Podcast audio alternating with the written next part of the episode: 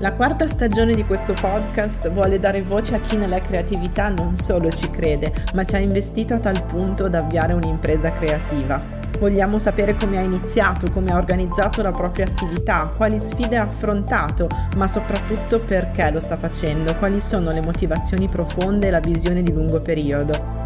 Questo è Con la creatività si mangia, io sono Sara Nolaguti, founder di Flowerista Società Benefit e co-host insieme a me per questa stagione c'è Fabrizio Lonzini, facilitatore, esperto di formazione e divertimento in azienda, nonché responsabile del nostro ramo B2B. Buon ascolto! Ciao a tutte, ciao a tutti, bentornati. Siamo alla ventitresima puntata, nonché la penultima puntata. Oggi sono in compagnia di una vecchia conoscenza di flowerista, possiamo dire così, Francesca Retco. Ciao Francesca. Buongiorno, ciao a tutte e tutti. Bene, allora noi oggi ti intervistiamo sotto una nuova veste, però, no? Così diciamo che apriamo anche un po' un tema sui cambi di carriera, percorsi non lineari, perché la tua storia secondo me sarà di ispirazione a molti. Vai. Allora, sicuramente ecco, hai già eh, buttato in campo la prima parola chiave che è non linearità del mio percorso, perché come hai anticipato io e te ci siamo conosciute quando io mi occupavo di proprietà intellettuale, quindi di diritto. Io facevo l'avvocata, eh, lavoravo con eh, piccole aziende creative, freelancer creativi e anche con aziende vitivinicole. Anche il mio arrivo a questo percorso giuridico non è stato lineare perché io ho cominciato con la classica laurea all'indirizzo generale, ho iniziato a fare pratica, ho iniziato da piccola avvocata di provincia, quindi occupandomi generalmente un po' di tutto, come purtroppo succede in molti centri di provincia, e poi ho cercato qualcosa che mi potesse traghettare verso un'attività più creativa. Quindi a un certo punto mi sono iscritta a un master che era un master in diritto della moda e che però mi dava l'opportunità di conoscere, di acquisire una serie di competenze che mi potevano permettere di aiutare aziende creative. Questo era eh, stato il mio modo per cercare di evolvere una professione in cui io non mi riconoscevo, un percorso che non sentivo mio. E quindi che cosa ho fatto? Ho fatto questo master, poi ho iniziato a lavorare online, ho abbandonato il contenzioso, cioè le, le classiche cause, detta in gergo non tecnico, e ho iniziato a lavorare con i piccoli creativi. In questo modo ci siamo conosciuti. Nonostante ciò, eh, nonostante io avessi integrato quello che mi piaceva, cioè quindi la passione per la creatività, con le mie competenze tecniche, io sapevo che non era abbastanza per me, sentivo che non era eh, il mio abito sartoriale quello.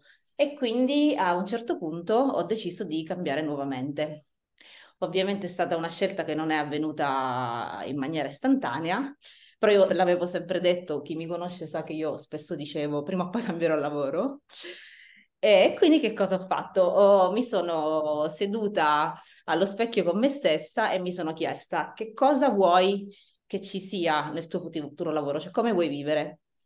E ho cercato di eh, prendere quello che le, le, competenze, più che altro le, le skills, le soft skills che avevo che sapevo di avere, che avevo mh, testato sul campo con il precedente lavoro, che è sostanzialmente l'organizzazione, l'attitudine ad organizzare e eh, questa passione per la creatività e per il mondo del vino. A febbraio di quest'anno ho fondato una società che si chiama Creative Italy e che eh, organizza esperienze creative legate alla creatività e al vino in Abruzzo, con lo scopo anche di valorizzare il territorio locale. Quindi si parte da un prodotto in grado di raccontare un territorio, una storia e soprattutto la visione delle persone, di, soprattutto di, di, di, certo tipo, di, un certo tipo di persone, di vignaioli, e eh, attraverso questo prodotto io creo delle esperienze che aggiungono anche una parte di creatività e in questo modo riesco a raccontare un territorio e anche ad attrarre persone che magari conoscono un po' il mondo del vino, sono un po' appassionati,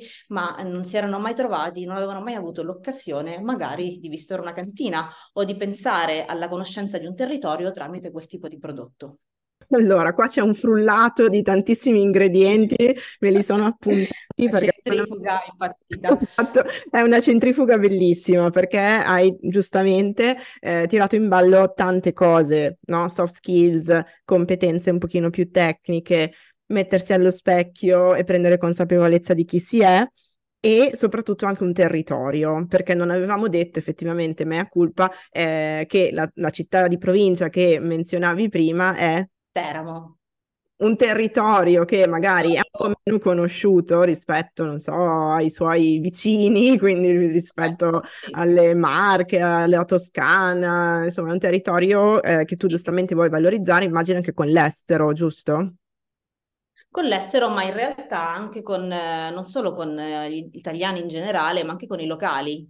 Mm. Eh, perché io, questa è una cosa che in realtà eh, ho scoperto facendo, iniziando. Io quello che mi aspettavo e quello che mi proponevo era di, di attrarre persone fuori regione, fuori, fuori confine regionale, anche se di regioni limitrofe comunque, non prettamente locali. In realtà ho scoperto che questo tipo di, di esperienze eh, attrae un certo tipo di persona, soprattutto locale, anche locale, proprio perché eh, essendo la nostra una zona che sconta un po' eh, un passato di un certo tipo, che ha certe caratteristiche, non ha ancora i riflettori così puntati, così accesi, neanche da, dal punto di vista de, del local, di chi, di chi vive questi territori. E quindi ancor più eh, ho avuto la percezione che questo può essere un veicolo per partire dal locale e poi espandersi sempre di più verso oltre i confini regionali e non solo. Ovviamente sicuramente è un lavoro eh, lento che ha bisogno di, di essere nutrito quotidianamente, però il punto di partenza, ecco, diciamo che si è ribaltato quando eh, ho avuto modo di mettere le mani in pasta, perché io immaginavo esattamente il contrario, che non avrei raccolto chissà quanto interesse dal punto di vista locale. Bella questa. Allora, questa appunto è un'altra cosa che mi appunto, nel senso, diciamo spesso, no? Che uno parte con delle idee e poi sono tutte da verificare, sì. da validare e magari sì. ci accorgiamo che il target che avevamo in mente in realtà non è esattamente quello, bisogna un po' fare in corsa un cambiamento. Ecco, che cosa significa essere così tanto pioniere, in un certo senso, da doverti inventare quasi un mestiere, no? Cioè non hai un punto di riferimento, non è che stai dicendo qualcos'altro che ho visto funziona, quindi adesso lo faccio anch'io. Com'è un po' questa cosa?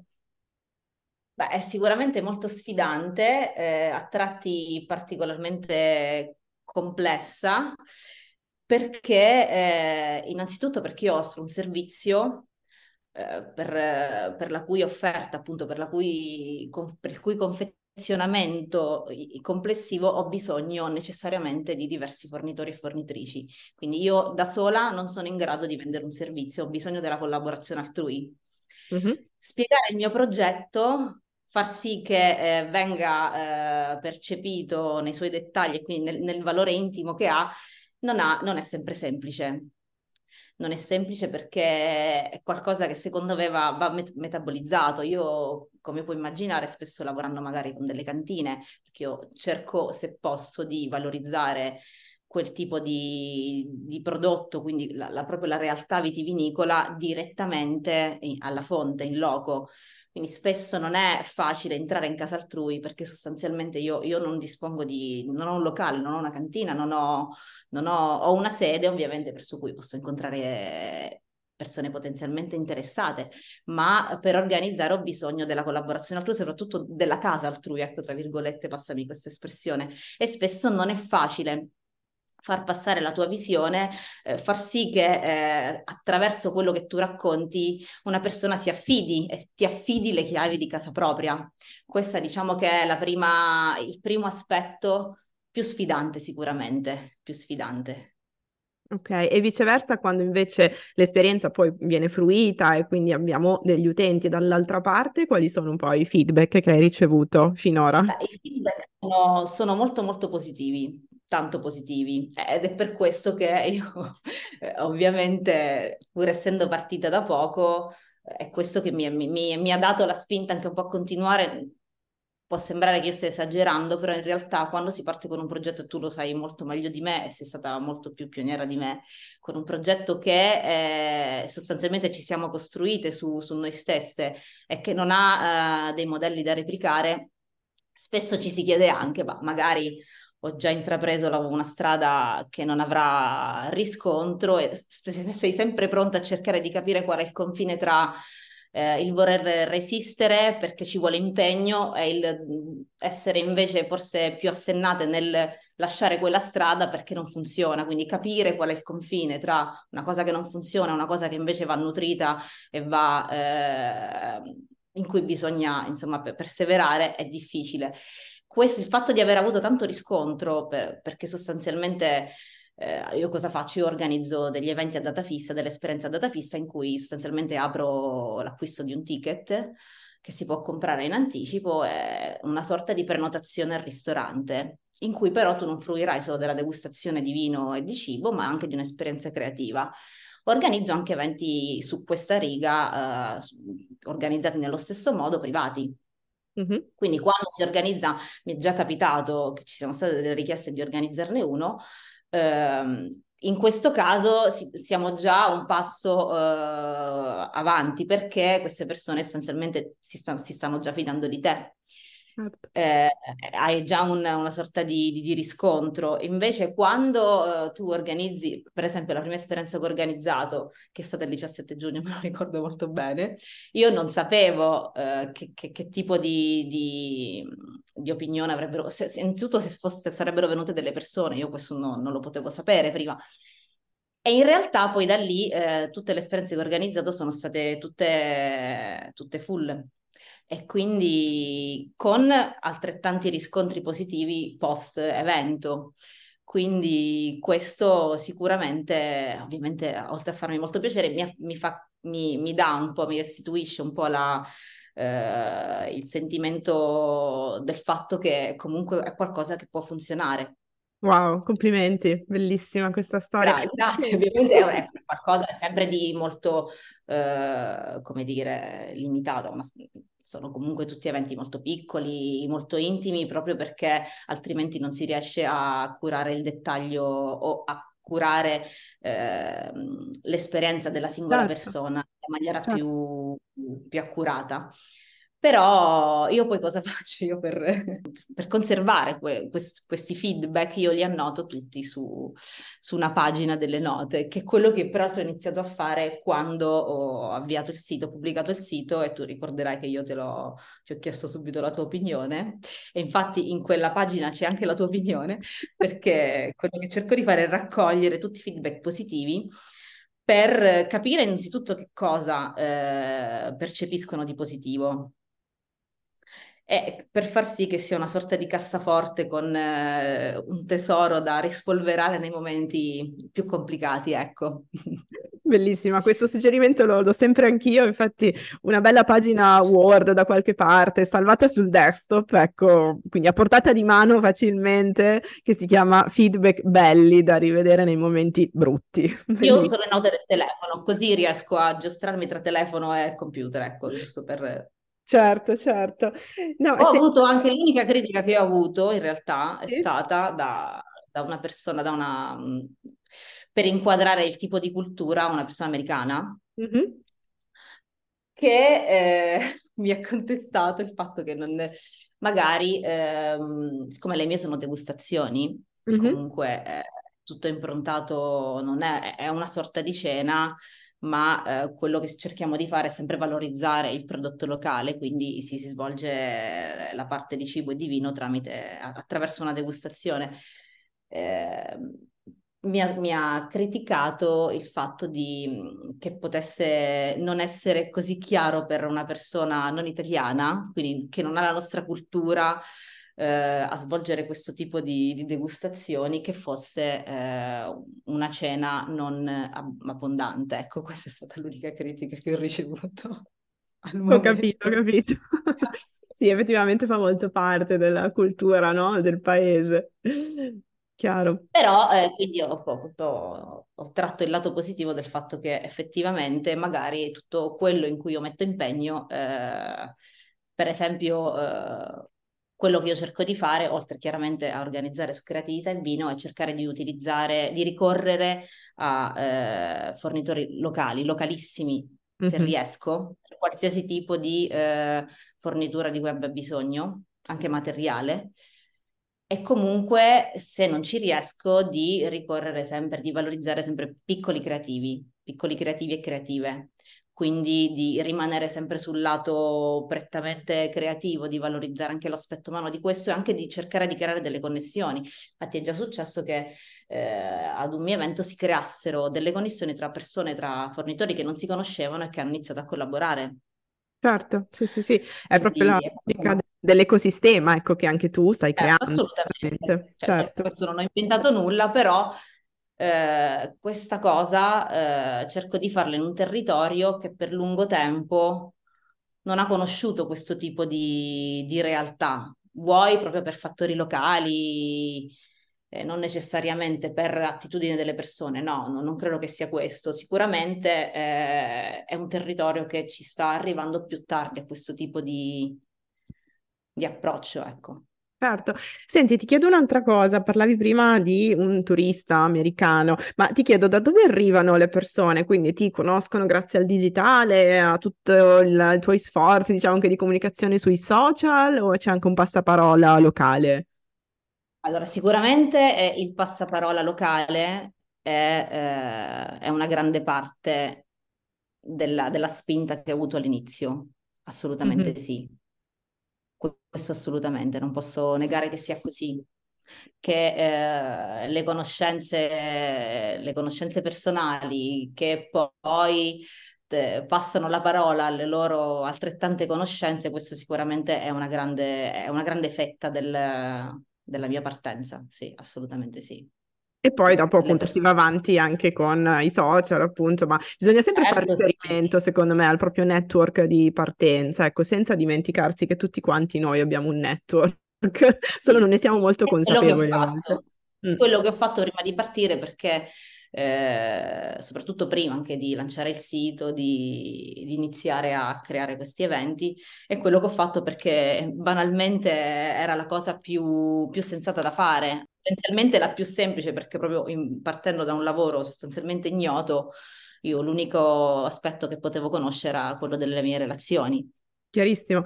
Senti, a proposito e anche di crearne nuove, certo. E, a proposito di eh, relazioni o comunque eh, supporto iniziale, no? Quando tu ti sei messa lì davanti allo specchio, dicevi io ho dovuto prendere consapevolezza del fatto che volevo cambiare. Ecco, immagino non sia stato semplice anche dirlo, no? Alla voce alta. Ma quindi c'è, diciamo, una figura o più figure di supporto che hai sentito vicine in quel momento e eh, che poi hanno avuto anche una rilevanza, diciamo. Beh, allora, diciamo che, come ti dicevo prima, io spesso, eh, questa è una cosa che ripetevo, era una frase che ripetevo, perché io sentivo che quella vita non era la, la vita che volevo appieno, cioè nonostante io avessi provato a integrare in quel lavoro le mie passioni, non mi bastava. E quindi lo dicevo spesso e chi mi stava intorno lo sapeva. Eh, ovviamente la decisione netta eh, è avvenuta da un giorno all'altro, perché non perché io volessi fare il colpo di testa, ma perché poi ho sentito epidermicamente che effettivamente era arrivato il momento per farlo, che non, non volevo più perdere, cioè continuare nel vecchio lavoro a investire energie nel, nella professione di avvocata era, stava diventando una perdita di tempo perché non avevo, non, non, face, non avevo più un obiettivo. E bah, ovviamente la prima persona a cui l'ho detto è stato mio marito, che allora non era mio marito, era il mio compagno, ma che è sempre stato, diciamo, il, il mio supporter numero uno da quando lo conosco. Quindi lui non ha, non ha avuto nessun tipo di, di, critica o di titubanza mi ha detto: Ma tu, se, se sei consapevole, eh, sei certa di quello che vuoi fare, io ti appoggerò a qualsiasi cosa tu voglia fare. E quindi questo sicuramente non, non, pos- non posso negare che è stata un'ulteriore spinta, perché eh, io ho subito avuto l'appoggio incondizionato eh, della persona, una delle persone più care che ho. Poi è, stato, è arrivato il momento di dire ai miei genitori, ma in realtà anche loro sapevano che io ripetevo spesso questo mantra, lascerò questo lavoro, quindi in realtà, eh, anzi, soprattutto mio padre che viene dalla stessa professione, che conosce molto bene questo mondo, in realtà mi ha detto, sono contento per te. Ah, grande! Poi eh, ci sono alcune amiche, amici, amiche soprattutto a cui l'avevo preannunciato e che... Ma in realtà io non ho avuto, devo dire che da questo punto di vista sono stata fortunata perché non ho avuto critiche. Non Bello. ho avuto persone che mi hanno contestato e mi hanno detto sei pazza. Persone molto vicine no, persone non molto vicine sì, io, però non, diciamo che mm, non erano voci a cui ho prestato certo, certo, diciamo, sì, attenzione, sì. però erano mo- molte persone, molte delle persone vicine contente e soprattutto mi dicevano che, che coraggio, ci vuole coraggio a fare quello che hai fatto. Io in realtà mi sento di dire che io non sento di aver avuto coraggio, cioè io non, non, era come se io non potessi più fare diversamente perché mi sarei autocondannata eh, ad una vita che, che, non mi piaceva, che non, che non potevo scegliere ogni giorno. Ecco. Quindi io onestamente quando l'ho, l'ho, sentito, l'ho fatto e se era il momento di farlo, eh, per me non è stata una forzatura, ecco, è stato naturale. Ok, possiamo dire una cosa sperando che per te sia ok, dato che sento tante persone dire ormai è troppo tardi, possiamo dire che non è troppo tardi?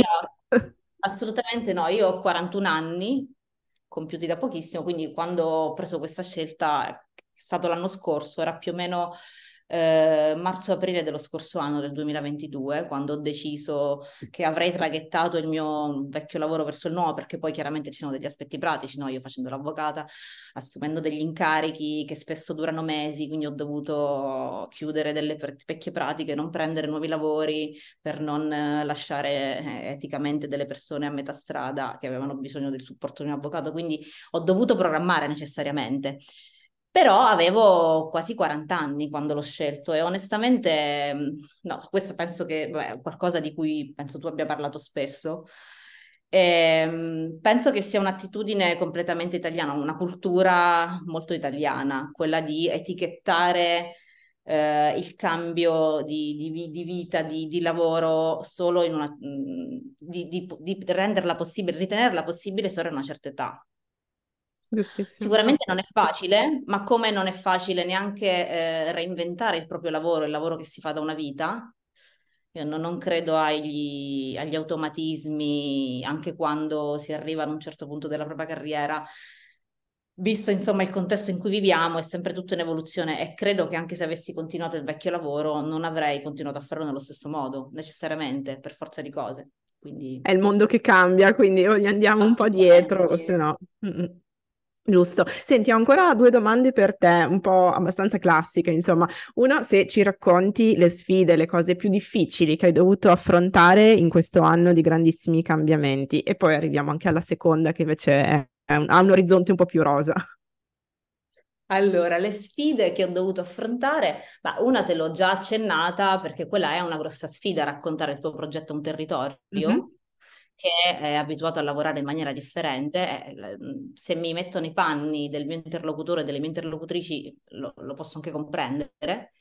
L'ulteriore sfida, che è stata una sfida iniziale, è stata quella di cercare di partire limitando gli investimenti. Giusto cercare di eh, acquisire, io quello che ho provato a fare è stato cercare di acquisire più competenze possibili in meno tempo possibile per poter essere il più autonoma possibile, scusate la ripetizione dei mille possibili, che è una cosa complicata e soprattutto è, è stancante, è molto mm. stancante, è mentalmente stancante più che fisicamente.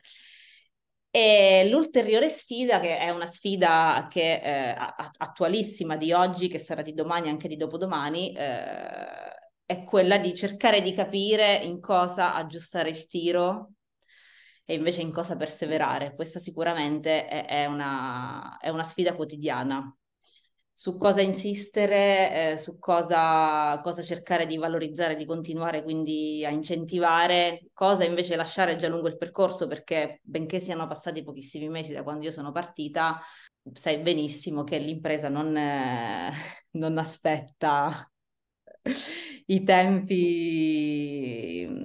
pachidermici delle decisioni ponderate, studiate no, c'è bisogno spesso di, di, di, di, capire che treno prendere e, di, e anche di capire di che treno perdere, eh, vale la pena perdere. Assolutamente, anche potare, potare, i rami secchi, come dico sempre io, bisogna fare anche ecco, quello. Capire qual è il ramo che eh, si sta seccando o quello che invece è solamente, eh, insomma, quiescente, no? sopito. Questa è la sfida più dura, effettivamente. Certo, la strategia aziendale che tra l'altro nessun altro potrà fare se non te. Banalmente sì. Okay. 5 minuti, in realtà potevo chiamare, hai ragione, strategia aziendale, sì, assolutamente sì, però de- declinata nella, nella mia realtà, per cui non ho, come dicevi tu, dei riferimenti, a volte è più complicato che altre, cioè perlomeno la mia percezione è questa, ecco, la mia mm. percezione personale è Chiaro. Questa. E c'è anche un po' di solitudine, diciamo, dell'imprenditore, dell'imprenditrice in questo, eh, no? a volte sì, a volte sì, mm. a volte, a volte Chiaro. sì. Senti, allora andiamo appunto all'orizzonte più rosa, dato Proprio. che entrambe voi non ci vedete, ma oggi casualmente siamo entrambe vestite di rosa. Francesca ha anche una parete bellissima. rosa. Rosa, esatto. Ok, con questo colore, quindi davanti agli occhi, raccontaci come sarà il 2024 di Creatic. Il 2024 di Creatic, che è abbastanza vicino perché siamo insomma quasi alla fine di novembre, allora, sarà un anno eh, in cui eh, io mi, mi, propongo di rafforzare alcune collaborazioni, di espandere la mia rete anche dal punto di vista associazionistico, quindi sto cercando di eh, trovare associazioni cui, di settore ovviamente del mondo del vino a, a cui unirmi e quindi eh, che non si occupino prevalentemente di produzione ma di promozione del mondo del vino con cui poter magari fare rete e fare squadra. E, ehm, sicuramente eh, potenziare gli eventi a data fissa che organizzo, quindi avere una programmazione un po' più anticipata, perché ecco un'altra difficoltà che viene fuori adesso a cui non stavo pensando prima è proprio la programmazione anticipata. Benché io venga da un lavoro in cui la programmazione e le scadenze fossero il pane quotidiano, programmare dei lanci, come tu eh, sai benissimo, programmare dei lanci delle...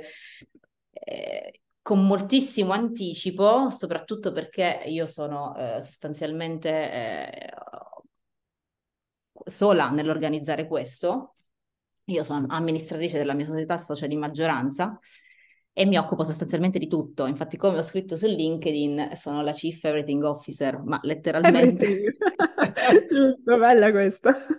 sì, era un'espressione che in realtà io ho, ho letto tanti anni fa eh, da un biglietto da vista che presi in una cantina di un vinaiolo giovane del, della zona dei Castelli di Esi, del Verdicchio, eh, che poi sono andata a cercare su internet, in realtà ho visto essere proprio un'espressione seria Okay, non Però eh, mm,